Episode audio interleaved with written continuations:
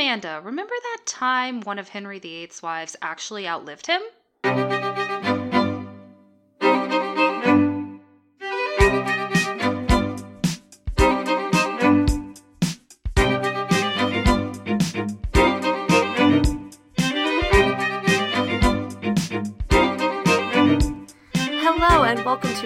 Time and Historical Podcast. I'm your host, Amanda Webb. And I'm your host, Anna Webb, and this is a podcast where two sisters totally geek out about their favorite moments in history. And today, hey, we, here we are. We've reached the end of this particular line. We're going to talk about the last of Henry VIII's wives. Finally! We're finally here! Uh, we won't have to talk about him for like a minute. We haven't reached the end of the Tudor line yet. We will get there eventually. Yes. but um, we're going to discuss the last two wives today. I can't wait to be free of this man's romantic life. Oh my god. I Amanda, I've learned that you can never really be totally free from. Oh, yes, no. I know he'll haunt us for a while, but to not have to talk about our teenage locker Henry for like a minute will be so nice. Yeah, yeah, that is fair. Until we start talking about his kids, Yes. which I will do. But then he'll be more of an absentee dad and less of a whiny teenager. That's true. And at a certain point in their stories, he dies. So Ah, excellent. he also dies at the end of this story. So Hurrah! Living my best life today. yeah. So before we get into the last of the Catherines, The last of the Catherine. they're both named Catherine. I know, I like that. Um, would you like a drink update? Yes, of course. Great. Today, I'm enjoying a rose apple cider. Oh, that sounds so good. I saw it in the store and I was like, oh. I have been feeling a rose lately. I've been feeling a cider lately. They're both just like really nice, like good weather drinks, you know? Mm-hmm. Mm-hmm. So I was like, I'm just gonna do it. I'm just gonna go for it. Love yourself. It's Strongbow, not a sponsor, but could be. Mm. And it's very good. It's got like a little bit of pear. Ooh, It's nice. nice. I'm drinking water. um, who's surprised? But it's mostly just because my allergies are really bad. So Oh yeah. Oh shoot. Gotta I stay it Too hydrated, far y'all. back. I tipped it too far back. Bubbly. Bubbly. tragic. It's okay. It didn't overflow.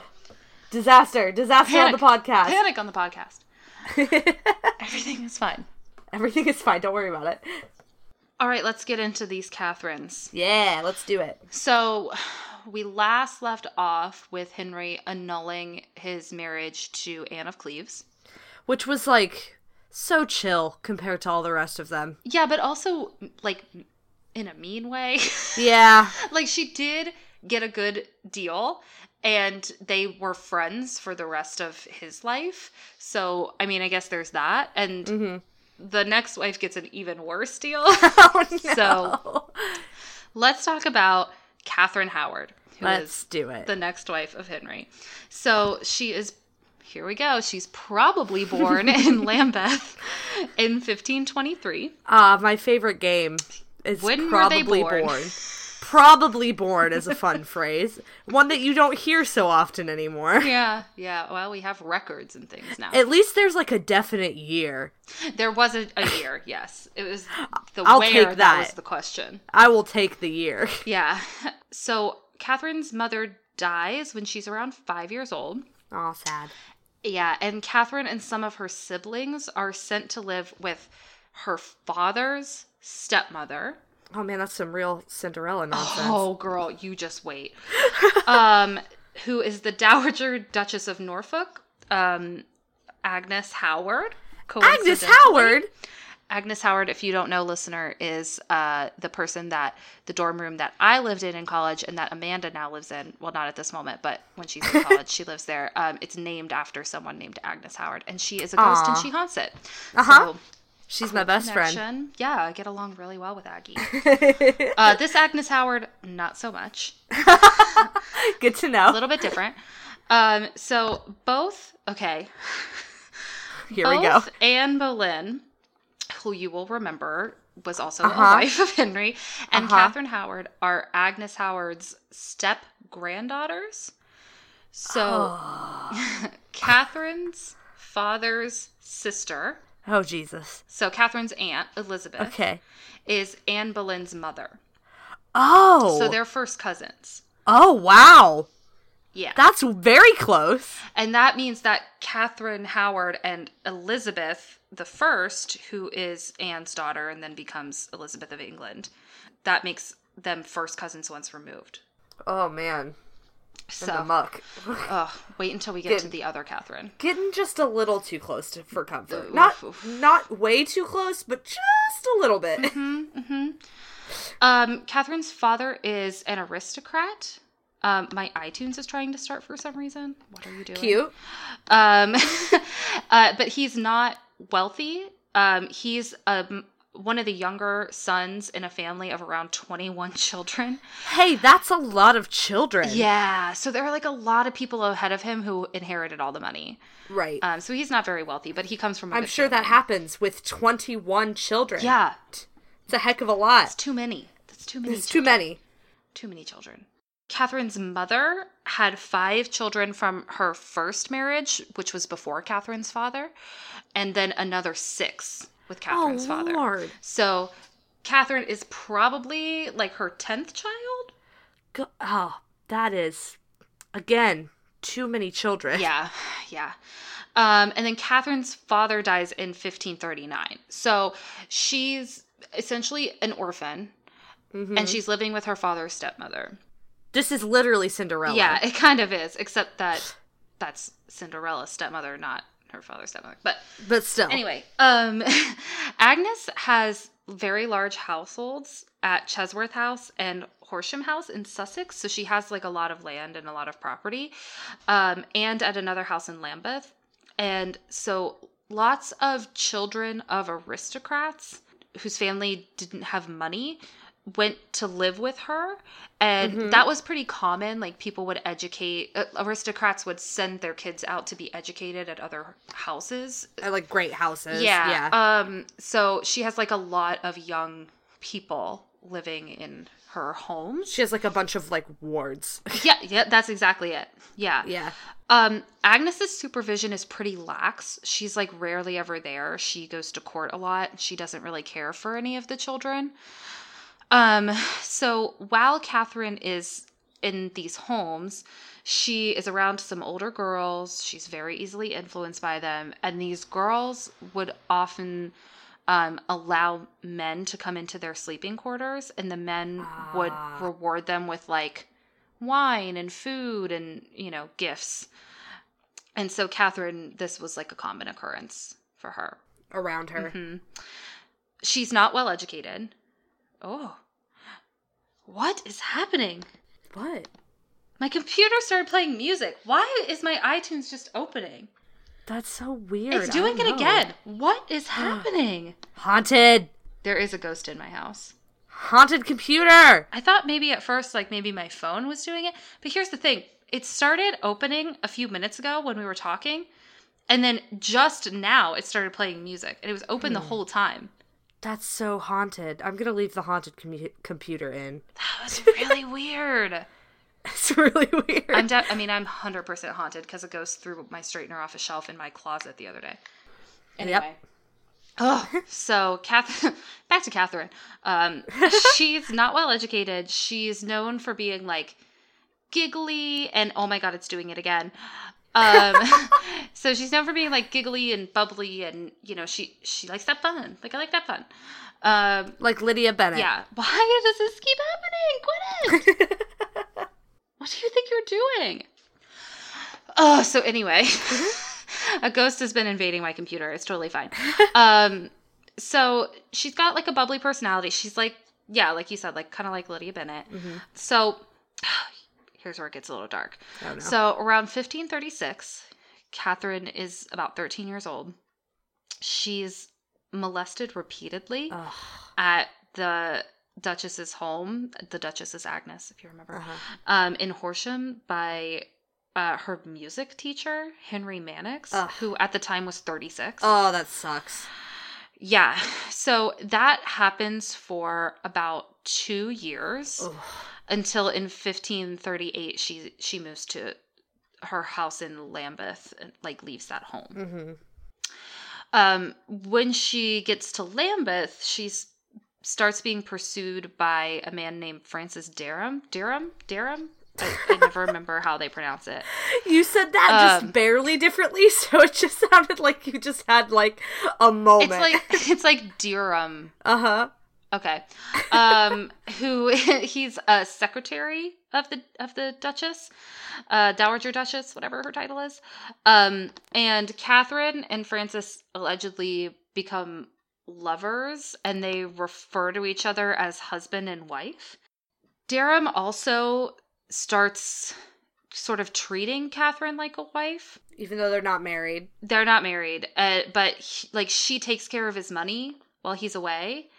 Lots of Catherine's roommates are maids for the Dowager Duchess, Uh huh. um, and a lot of them knew about their relationship.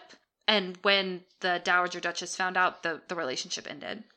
But a lot of people believed that they had basically agreed to marry each other, you know, eventually.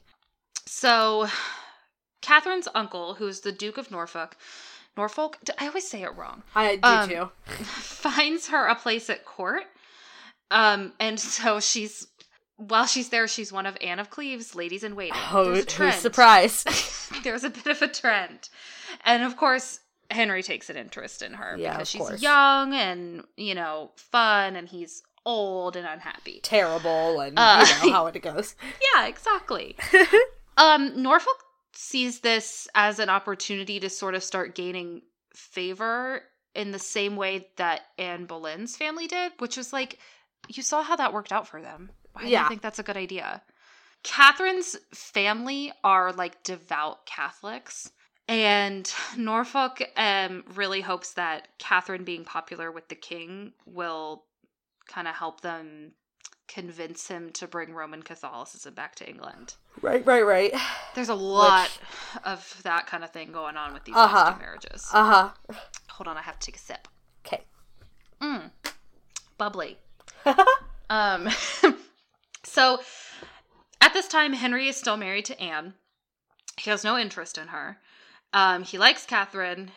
He calls Catherine his rose without a thorn and the very jewel of womanhood. Oh God, I hate him so much. I know, right? But let's be honest, like she's she is young and what he sees in her is not only fun, like he's miserable. Yeah, He wants somebody fun to be around. yeah, And also she'll she'll listen. She doesn't have opinions of her own yet because she's young, she's not well educated. So it will be easy for him to just like tell her whatever Yeah, and she doesn't have an agenda. So she's not going to be like his other wives. whispering in his ear like you should do this or do that. He can do whatever he wants. God, he is just like a life vampire. He just like sucks the lives out of these women. Literally. worst. Like I think that's how he survived. So yes, yes. And and it's like sad that the one that he actually really got along with, he still kind of sucked the life out of her because she died in childbirth. Like, yeah. oh man, Well, and then like he likes Anne, but he's not attracted to her, so he's like, "Oh, gotta find another wife," even though they could have just like lived. Well, and he doesn't know? even start liking her until after they're they're Yeah. not married anymore Yeah. because he has no interest in her. So July 9th, 1540, uh, this is when Henry and Anne's marriage is annulled. Right, which we have discussed. Yes, July 28th, 1540, Henry and Catherine Howard are married by Bishop Bonner of London at He- Oatlands Palace. wastes not a second. No, and even more to the point, this is the same day that Thomas Cromwell is executed for uh, messing everything up between Henry and Anne. Oh, an execution and a wedding in the same day. How English. That's so true. Oh, I can't believe I he is just the worst. Yeah, there's something like poetic about his whole thing, but he but he's not doing it on purpose, so it's like Yeah. man, Just be single for a couple days, man. just, like Like find yourself. just like go ride a horse in the woods and leave the world alone for a few days. Put on Pinot Grigio by Lady Gaga. Have yourself And a girls' night. Like, Find yourself. uh, Let the queer eye guys come and make over your life, Yeah, right? Henry. so true. Um, additionally, when they get married, Catherine is 16, Oh, Henry is 49. Holy crap. So that's cute. That's not. He. She, ah. she is less than half of his age. Yeah. Yeah. It's gross.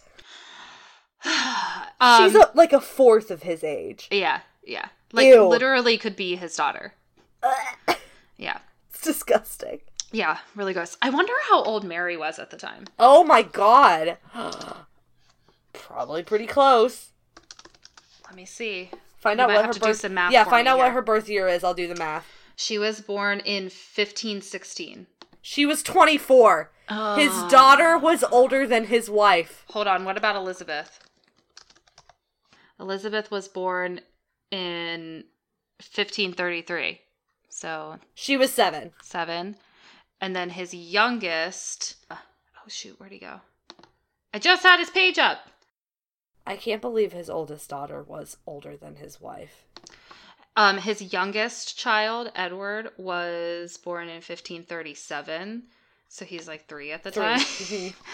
Happy. Here, here's your new stepmother. She's 16. You're three. Good luck.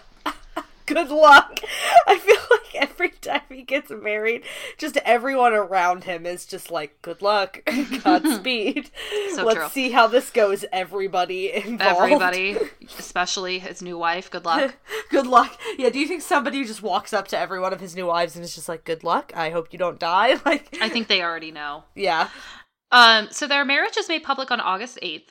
So th- it was kept pretty quiet for a while. Not that long. Yeah, but I mean, like, you know, for the amount of time that they in their society found more acceptable, I guess. Um, Catherine is not involved in matters of state. She's too young. Yeah. She doesn't know I would about call it. 16 too young, Yeah. maybe.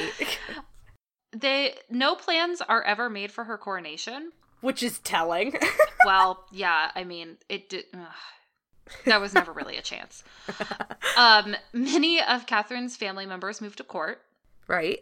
She adopts the motto. I'm not going to try to say it in Latin, Good but call. it means no other wish but his. Oh, baby girl. It's It's disgusting. like ironic. Uh, it's so bad. They it is so honeymoon bad. through uh, Reading and Buckingham. Sure. Henry at this time is getting more and more moody. He's getting older. His health is not very good. He's got that ulcer on his leg that just won't heal. Yep. He's in constant pain.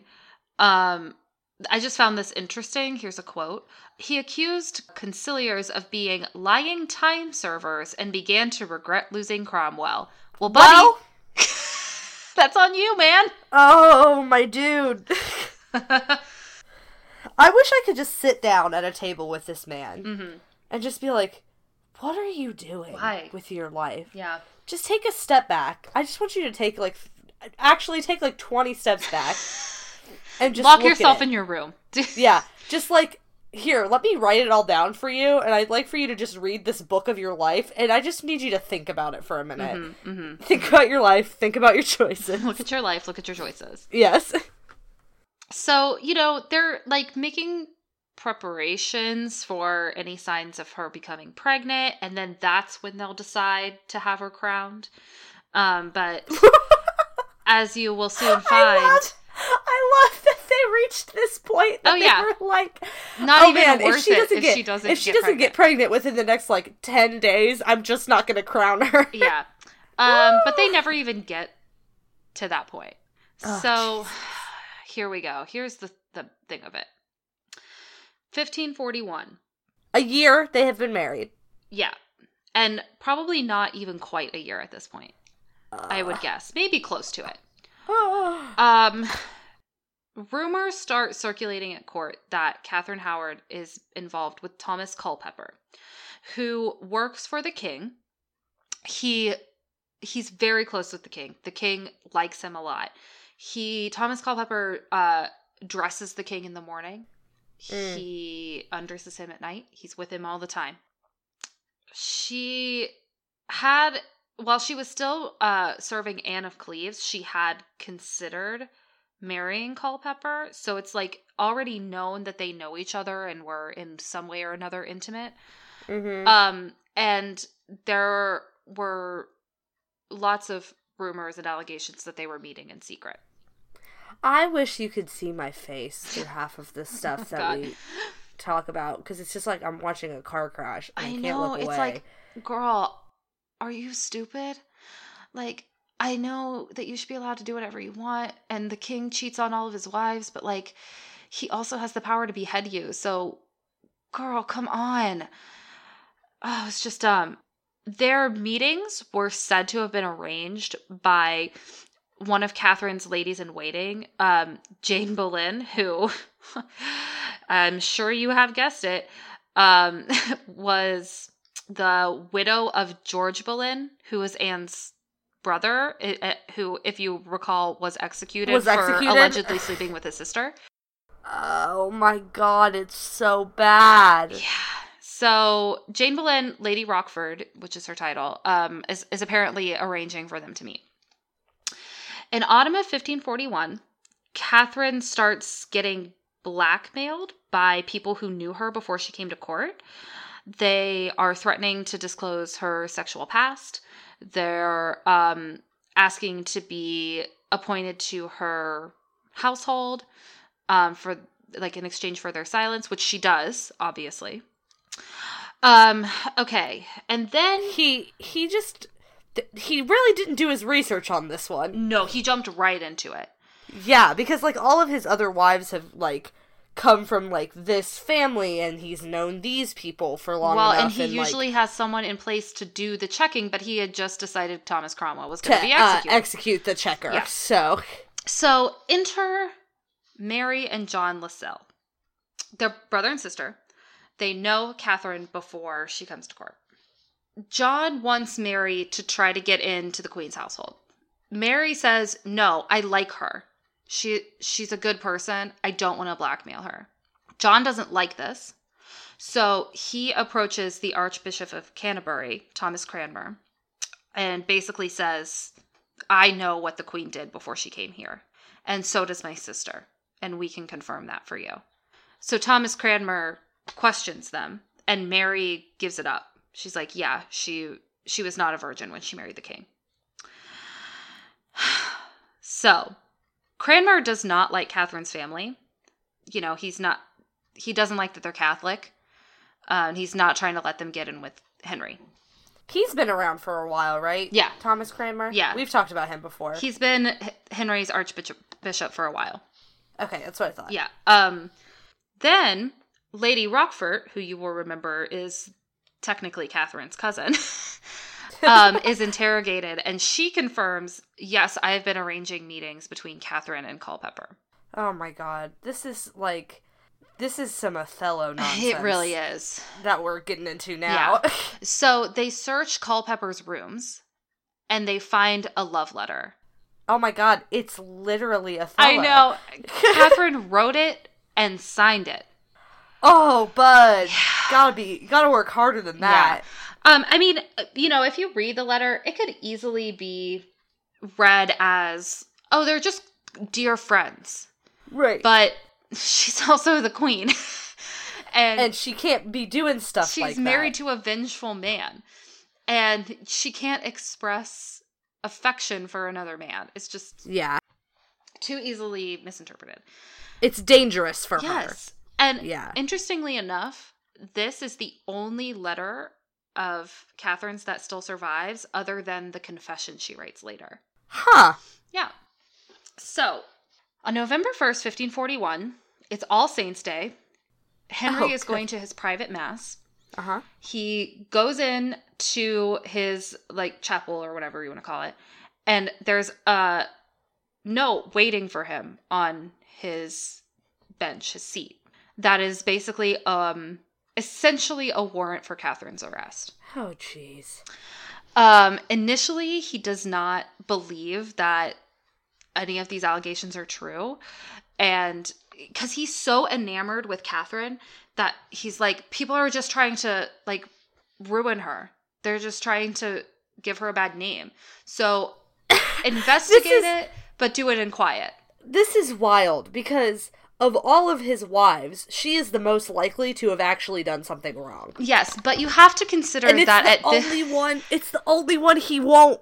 Yeah, but you have to consider that at this point, he has had so many failed marriages, and now he's married to somebody who's young and could easily provide him with another son.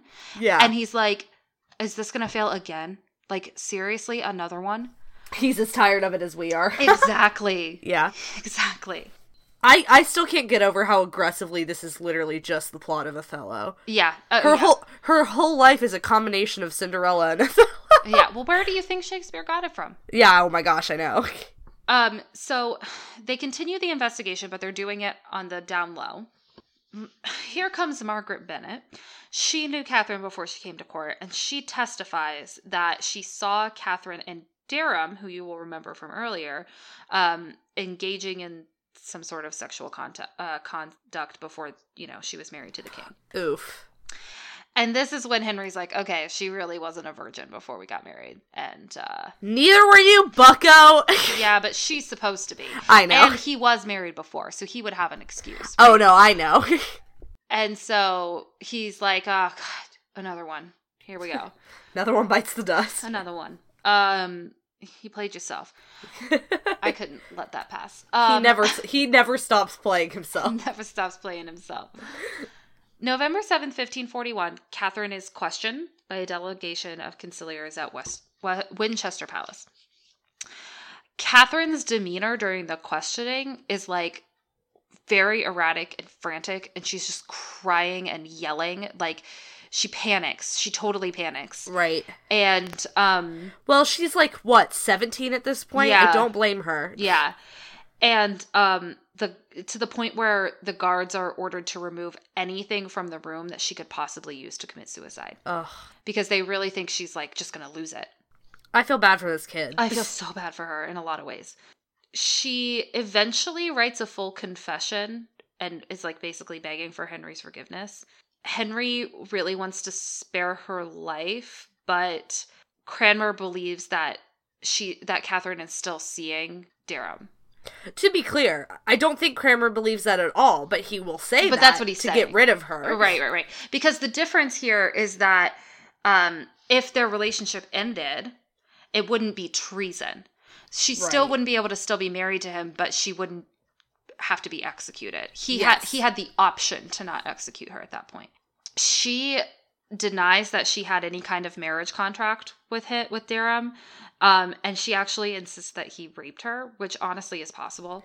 Well, she was like probably 15 when they were together, so regardless of whether or not he actually did, Yeah. he did. Technically, like, by today's standards, yes, he did. yes. um they can't prove whether or not she did have a pre-contract with him but you know she could if if she had a pre-contract with him that would mean she was promised to marry him and then the henry and catherine's marriage could have been annulled and that's Right. another thing that could have saved her life but they can't prove it so they can't annul Ugh. the marriage I appreciate that at least this time around Henry is trying to not kill her. Yeah, he really couldn't handle, I think personally or by his reputation, he could not handle another failed marriage at this point. Oh god no, yeah. Um, but then Derham gives evidence that he and Catherine are still in a relationship.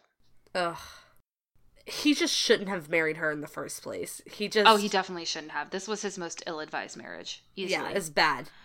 Um, November 23rd, 1541, Catherine is stripped of her title as queen. Good thing they never did a coronation for her. Well, she wasn't crowned, but Yeah. she had he had given her the title. Yes, of of course, but at least they didn't go through all that trouble. Ugh, again. Um, Again. she's imprisoned in Syon Abbey in Middlesex, which was formerly a convent. She is forced to return the ring that she wears, which is actually Anne of Cleves' ring that Henry had given Henry had given to her. She has to return it. He not only does he ba- write bad poetry, he gives his girlfriends other girls jewelry. He regifts. He regifts. He jewelry. sucks. Yeah, he sucks. On December 1st, 1541, Culpeper and Derham are arraigned for treason, and they're executed on December 10th. Culpeper is beheaded. Derham is hanged, drawn, and quartered. Ugh. Their this is gross. Their heads are placed on spikes atop of London Bridge, and they stayed there until 1546. Um, that's five years. That's five years, folks. That's uh disgusting. It gets a little grosser on that front here in a minute. oh, good. Uh, lots of Catherine's family members are imprisoned, um, except for the Duke of Norfolk, who got her there in the first place.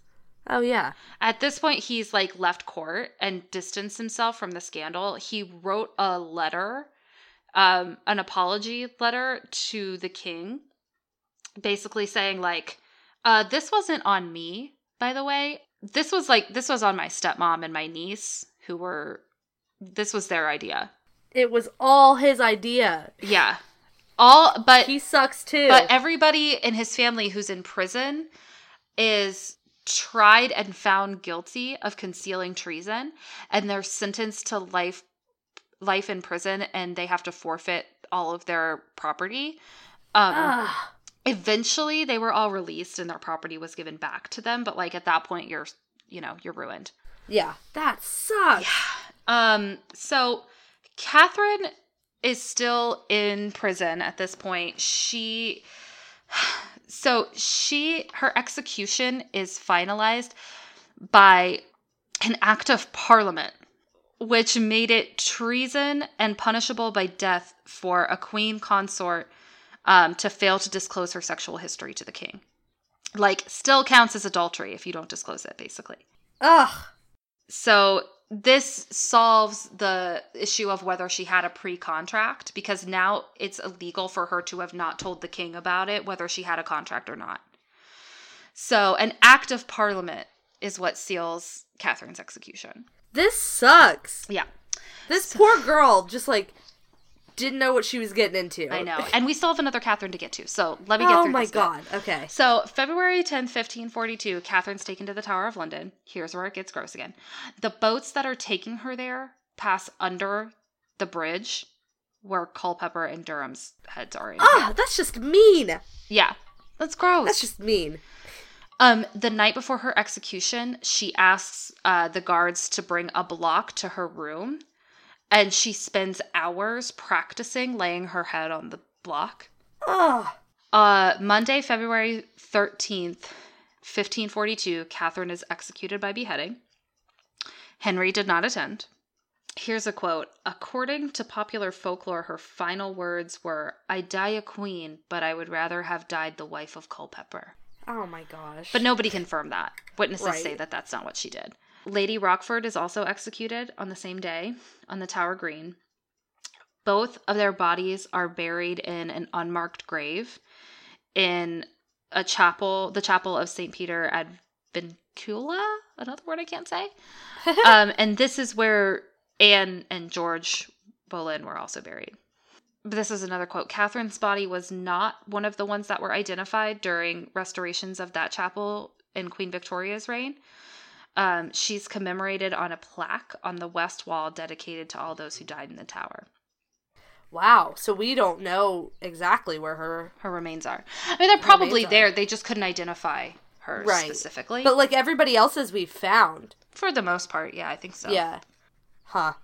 Okay. Well, that was depressing. okay. Well, here we go. Oh my gosh. So there's one more Catherine. uh, let's close it out. Catherine Parr is born in 1512, probably in August. hey, probably a month again is still better. Still good, and we still have a year. Yeah. Uh, her father is Sir Thomas Parr, who's a descendant of King Edward III, Huh. and Thomas is a is a good friend of Henry VIII. Her mother is a good friend uh, when she's when Catherine Parr is a child. Her mother is a good friend and an attendant of Catherine of Aragon.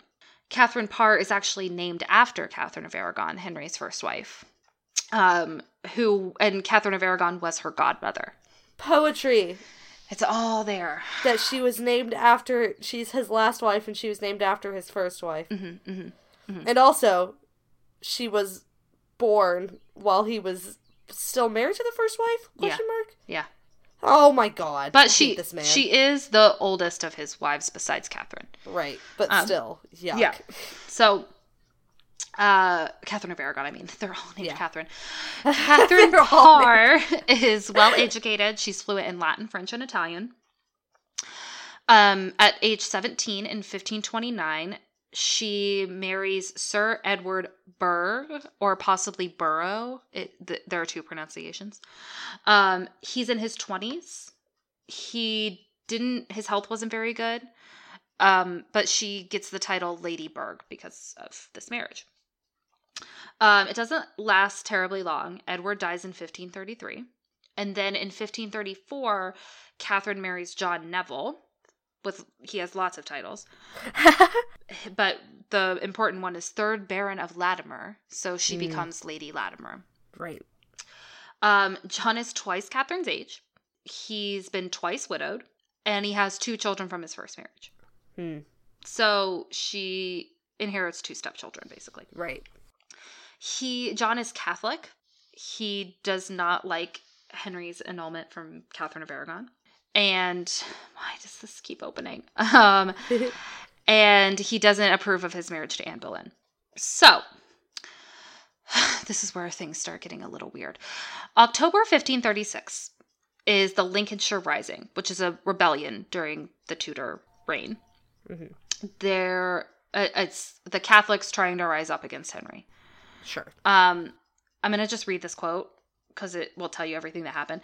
Catholic rebels appeared before the Latimer's home, threatening violence if Latimer did not join their efforts to reinstate the links between England and Rome. So John is taken with these people, and Catherine is left alone with two stepchildren Oof. and a house to take care of. oh my gosh. In January 1537, this is when the uprising of, of the North happens, and Catherine and her stepchildren are held hostage at Snape Castle in Yorkshire. Oh my gosh, she has lived a full life before she even meets Henry. I know. She did. She had a full life before she met him.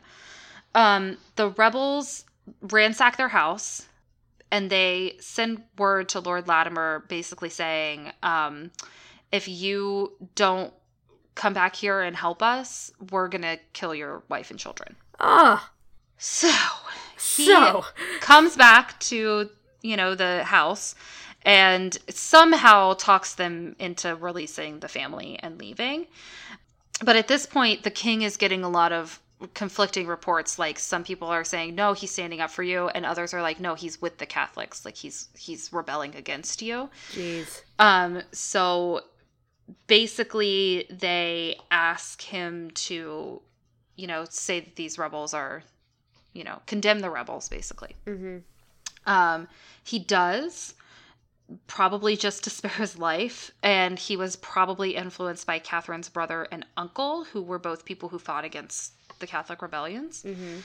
um, but basically, this ruins their reputation, right? Even though he says, like, no, I'm not on their side, everybody kind of knows that he a little bit was. A little bit was, yeah.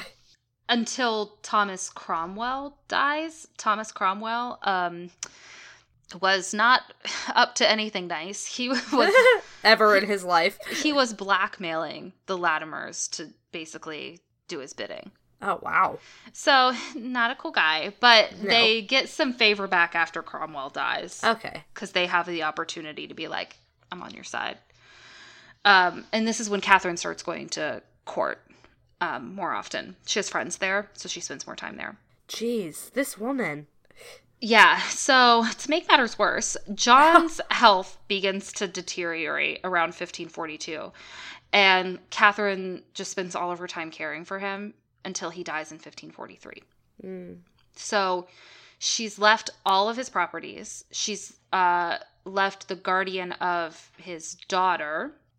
Um, and she was to be, if his daughter didn't marry by a certain age, Catherine was to be given like a certain yearly allowance to help support the daughter. Right. Um, and so she's like a wealthy widow, but she's financially independent. She can do whatever she wants. Why why did homegirl end up marrying Henry? Well- she could just lived on her own. Right, we'll get there. so, February of 1543, Catherine has used her mother's friendship with Catherine of Aragon to solidify a friendship with Lady Mary, who, if you will Uh-huh. recall, is Catherine's daughter. right. Um, and she becomes part of Mary's household. So she's serving Mary's household. Um, and this is when she sort of starts to catch Henry's attention. She, at this time, has started a relationship with Sir Thomas Seymour, who is Jane Seymour's brother. Jane Oh Seymour, if you will recall, was one of the wives of Henry VIII. Once again, a little too close for comfort. Yes. The later we get into this game, the closer and closer all of these people get. Oh, it's Amanda, it's about to get worse. very uncomfortable. It's about to get even closer. Um, Catherine really loved Thomas, and she didn't really want to be queen. She didn't really have any motivation for that. Like, she didn't need power or anything. But then she decides, no, I, I had. There's a reason. She like prays on it, and she's like, "Mm, no, there's a reason, which we'll get to. So she decides to accept the king's proposal instead of Thomas's. So. Th- I. This. I, Catherine has just lived a life, Don't- and she just wanted to be married. yeah, be but don't feel too bad for Thomas Seymour either, because he. We'll get to that in a minute. Okay. So- oh. July 12, 1543, Catherine and Henry are married um, at Hampton Court Palace. And she is at least somewhat appropriate for his appropriately age. aged, sure. Not totally, but at least somewhat. Yes. And she is actually the first Queen of England to also be Queen of Ireland uh, because Henry had just ad- adopted the title of King of Ireland. That's cool. That's a cool fact. Now, Not great for Ireland, but cool. yeah, right. Um, now, here's the f- it, familial part. Oh, I'm just going to read Oh, the whole no. quote because it's like a lot of stuff. Okay. Catherine and Henry share several common royal and noble ancestors, making them multiple cousins. Oh, by Henry's mother and Catherine's father, they were third cousins once removed, sharing Ralph Neville, first or Earl of Westmorland, and Lady Joan Beaufort, who was the granddaughter of Edward III. By their and by their fathers, they were double fourth cousins once removed, which is like what? Sharing Thomas Holland, second Earl of Kent, who was the son of Princess Joan of Kent, and Lady Alice Fitzalan, who was the granddaughter of Henry, third Earl of Lancaster, and John of Gaunt, first Duke of Lancaster, son of Edward III, and Catherine uh, Swynford. So somebody else can figure that out. This is the same thing as that um Spanish guy I was telling you about, where ah, Oh, they yes. just are related in so many ways it's not even funny. Like, what is that? all of it all of it is like just far enough removed that it's like yeah. And then you get to nobody would know, but like, oh my god. and then you get to Queen Victoria who's like, screw it, I'm just gonna marry my first cousin. Ugh. like not only were they cousins on one side, they were cousins on both sides. Right. In many ways. So I told you it was gonna get even closer and weirder. And it. I am so uncomfortable. Yeah. Well, anywho, Catherine and Henry are married, like it or not. Catherine makes her former stepdaughter one of her ladies in waiting, and her former stepson's wife is also given a place in the household. How weird would it be to have your stepmom, who is like your only living parental figure, now be the queen? Right. Because you are not in any way, shape, or form related to the Oh, you have no power. king. You have no power, but that's like she raised them, Right, and- and now you're even it's even though it's your stepmom, it's still like your mom. The highest honor you can get is being one of her ladies in waiting, and yet she is the woman who raised you because you're technically she's technically your mother. That is so weird. Um, Catherine has a good relationship with all of Henry's children, and she plays a really big role in reuniting Henry with his daughters and restoring them back to the line of of um, succession. Atta girl. So, July to September of 1544, Henry decides to go to France to fight a campaign. It was not successful. Who's surprised? but while he's there, he makes Catherine regent. So he has a lot of trust in Catherine. He That's good. respects her opinions and um, Because well, she's not a as he can. child. Yeah. because she's not a child. She's Yeah. a grown woman who lived a long and full life before him. Yeah, but she also knows how to manipulate him a little bit. Um, nice. which again we'll get to here in just one second. So while she's regent, her council is a lot of people who are kind of on her side. So she can basically rule however she wants. Nice. She holds prayer meetings in her private quarters and she starts spreading the Protestant gospel. Oh boy. So Here we go. Catherine's religion is a very big point of contention. She's raised Catholic, but she later converted. So she was Protestant, but she didn't really ever say she was Protestant. Uh huh. Um, she was not a fan of the Catholic Church. She called them superstitious. Many at court like suspected that she was Protestant, and later they sort of get the truth about this because after Henry's death, she actually publishes um like two books. Um, the first one, Prayers or Meditations, which was published in 1545, was the first book published in England to be written by a woman and published under her own name. Heck yeah! Right? That is rad. Pretty cool. But her second book in 1547, called Lamentation of a Sinner, it's basically all of her Protestant thoughts. Mm-hmm. Um, she promotes the concept of justification by faith alone, which is the opposite of the Catholic right, right, right. uh, beliefs. So she she definitely was a Protestant, but while she was at court, it was kind of like, is she? Isn't she? Um. So this is why she married Henry. She mm-hmm. has a very strong belief that God wanted her to be queen so that she could convince Henry to fully separate from Rome, like for real this time, and remove Catholicism from England altogether. this whole this is so interesting to me because the wives that he had that had political power of any sort all used it for the church. Well, that's because them. that's where all the power was. Yeah, especially Well, at and this time because he separated from Rome. He made a statement with the church. Yeah, but it's also because like that's one of the only places where women can find any power is in the church because sort of. they sort of, but it's like there was a belief that changes throughout history, goes back and forth that like women were holy. You know what I mean? Like, yeah, although not that's always. not really as much of a belief in England at this time. Yeah, but like that's like one of the only standings that women could have where like I'm a holy mother. You know what I mean? Like that was like a thing and like the fact that all of these women were like I have power and I'm going to use it to like twist the church into something I want to see it become is like fascinating to Well, me. Well, and I think they also all clearly saw that Henry like had no plan, and he is separated Yeah. from Rome. And then they were like, "Okay, well now you have to decide though," and so there was a lot of that back and forth.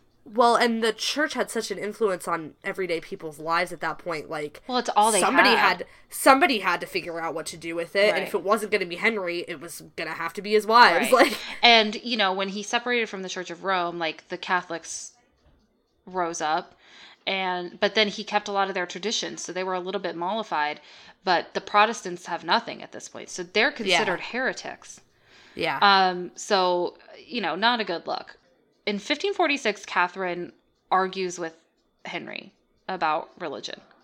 She is basically saying to him like it's time like you need to completely remove yourself from rome mm-hmm.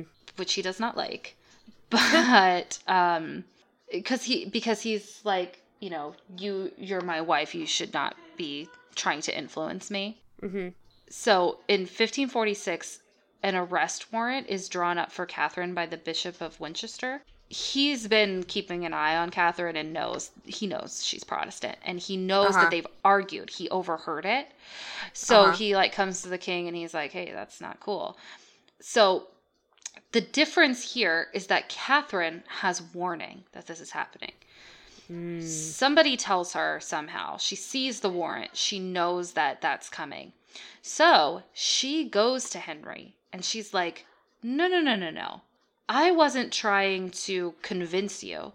I wanted to hear what you thought. I you are ordained by God. So I was trying to get the truth out of you. Mm. Also, I was trying to distract you from your pain because she cares for him a lot with his Uh-huh. ulcerous legs. She she takes care of him, um, which I think is another reason he wanted to marry her because he knew she had nursed his her ex husband. Uh-huh. Um, so she's like, no, no, no, I was trying to distract you from the pain. So they make up, but they, but the people who drew up the warrant didn't know that, so they try to deliver it to him while they're while she's walking with the king one day, and he's like, absolutely not. he shuts them down. She's very smart. She's very smart.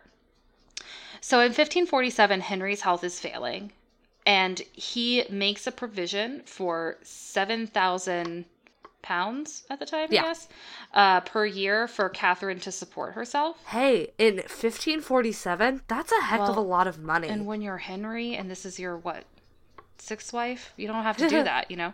yeah. Um, he also ordered that after his death, Catherine would be should be given the spec the respect of a queen of England as if he were still alive, even though her title would technically be like the queen dowager. Dowager. Yeah. Um, so January twenty eighth, fifteen forty seven. Here it is, my friends. This is the day. Henry VIII dies at age fifty five. Bye. On what would have been his father's ninetieth birthday. wow, that's interesting. He is His whole his whole life is full of weird poetic Yes, justice right? that he didn't plan for at all and also doesn't deserve because he sucks. Right? It's so interesting. But it's all over his life. it is. His life is riddled with it. yeah. It's very circular in odd ways. Yes, absolutely. Yeah. Time is a circle. Yeah, yeah, right. He's uh, interred in uh, St. George's Chapel, Windsor Castle, next to Jane Seymour. So he picked that wife to be buried next to because it was the only Which one he really liked. Except he liked fair. Catherine Parr, but yeah. you know he died first. Um, I get it. I get it, Henry. Yeah. So in the aftermath, January 31st, 1547, Edward, um, the sixth, who is Henry's son, Uh-huh. is crowned king. He's nine years old. Sure. So he has a regency. Um, Thomas Seymour is part of his advisory. Uh-huh. So he's very close with Edward. Um, anyway, Catherine retires from court. She moves out to Chelsea at her home that's out there. And six months after Henry passes, Catherine is proposed to by Thomas again. She's Queen Dowager at this point, so she has to be given permission to remarry by the Regency Council, who is in place until Edward is 18. Right. Because he would give permission if he were old enough. Right. Right, right, right. Um, so in May, Catherine and Thomas marry in secret. Why wouldn't they just wait? Well, I mean, you know, they're old. Might as well. Yeah, but also they have to uh Yeah. When the marriage is eventually made public, Edward and Mary do not like this. Because, by the way, Edward and Mary are very close. uh-huh. And Mary has a lot of influence over him when he's first um, starting his reign. Yeah. Um, Mary is not a fan of this at all. Thomas writes to Mary and is like, Hey, could you stand up for me? And she's like, Absolutely not. and she actually orders Elizabeth to never have contact with Catherine again. And Catherine and Elizabeth are also close. Oh, Um, that's rough. yeah, and Elizabeth is also like living with someone else. Oh, oh, Elizabeth's life. Oh my God! Wait till we get there. um. So in March of 1548, Catherine becomes pregnant at age 35, which is unexpected because a she's 35 and b she has never gotten pregnant in any of her previous marriages. Huh. Um. So here's where Thomas gets pretty freaking shady Oh no. he starts pursuing Elizabeth because Ew. when he and Catherine were not together, Thomas's plan becomes, "Oh, I'll marry Elizabeth, and then I'll have the power I so desire," because he's Ew, not going to marry Mary because she's a Catholic, right? Yeah. So And also she would never. oh, absolutely not. It's not in the cards. So Catherine had actually like seen them together, not in a salacious way. uh-huh. But um, here, I'm just going to read the quote. Catherine appears not only to have acquiesced in episodes of horseplay, but actually to have assisted her husband. What?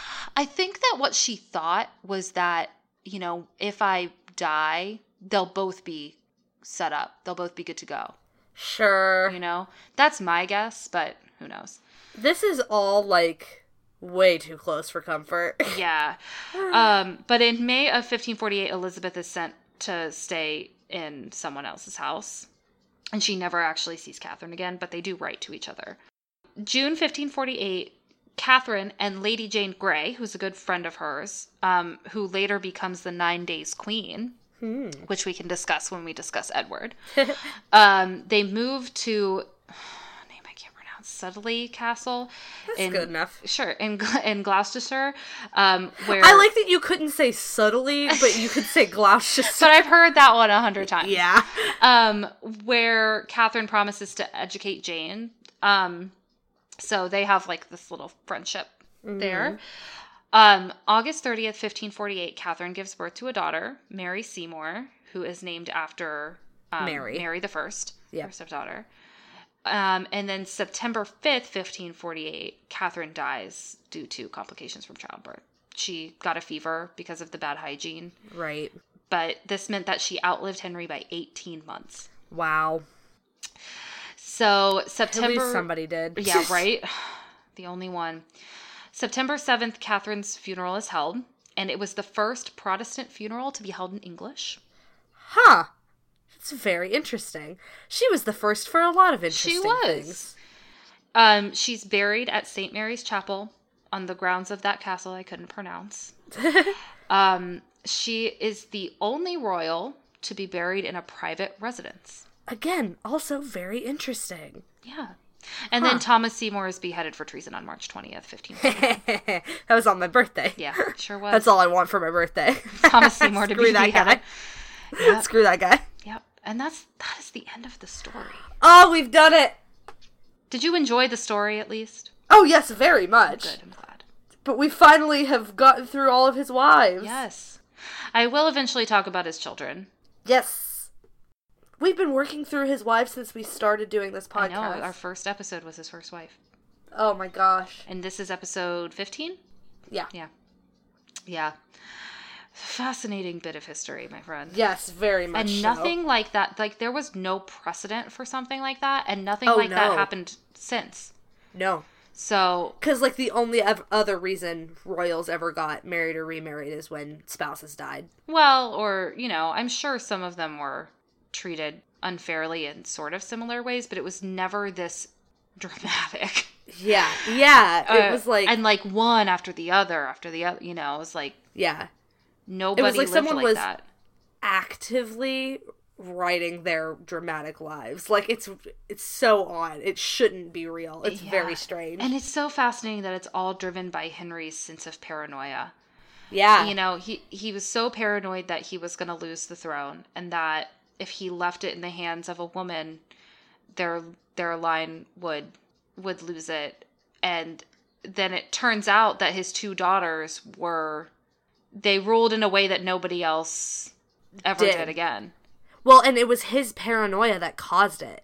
Like, Yeah. if he would have just had those girls and hadn't changed like the religion or anything like that, and they just ruled, it probably wouldn't wouldn't have turned out like that. Like, it's entirely Yes, his fault. but also like Elizabeth the First would not have been the person that she was if not for the way her father was. Like she No. she never married because of Yeah. that like basically traumatic experience. Trauma, yeah.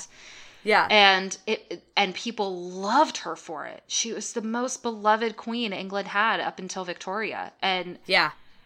just so It's so all entirely his fault. Like his paranoia directly influenced everything that happened after that. Absolutely. And it's wild. Yeah. Like I said, America wouldn't exist That's true. had it not been for this. and just these like these women who were just like i don't know just like victims of him circumstance of him Yeah, yeah. It says so much about like the times Yeah. there that whole experience and the way that all of that happened. It's very it's a very interesting look at that yeah ti- and i period of history. really wanted to frame it around talking about them and their lives because Yeah. you don't ever he- except for anne boleyn you don't really hear about the others Yeah. and it, they just become like one of henry's victims which Yeah. they aren't i mean they, They- are and and they they, each- aren't you know yeah, at the same they time. each like had very specific influences on him Yes. in one way or another. Yeah. That like all of them changed the course of history in some way. absolutely Man, It's fascinating. women the Woman. best Yeah. Oh, well, I'm not going to do a Google autofill because we've talked for a long time, but Yeah, it's a long one. yeah. Um, thank you for listening, listener. If you've made it through all of the Tudor Wives, wow, congratulations. Thank you so much. Um, I don't know what we're talking about next time. I don't either. Okay. Um, Haven't picked anything yet. we'll figure it out. If you listeners have uh, suggestions for things you'd like to hear us talk about, or if you have any other questions or anything like that, excuse me, I burped. Wow, gross. Um, you can email us at rememberthatpod at gmail.com. And you can also follow us on Twitter and send us tweets there at RTTpod. Uh, if you want to find me, myself, and I on social media, I am at the real Anna Webb across all platforms. And I'm at ACW Nerdfighter all over the internet. all over the internet. Yep. All right. Wow. Is that it? Is that all we've got? I think so. All right. So until next time. Remember that time.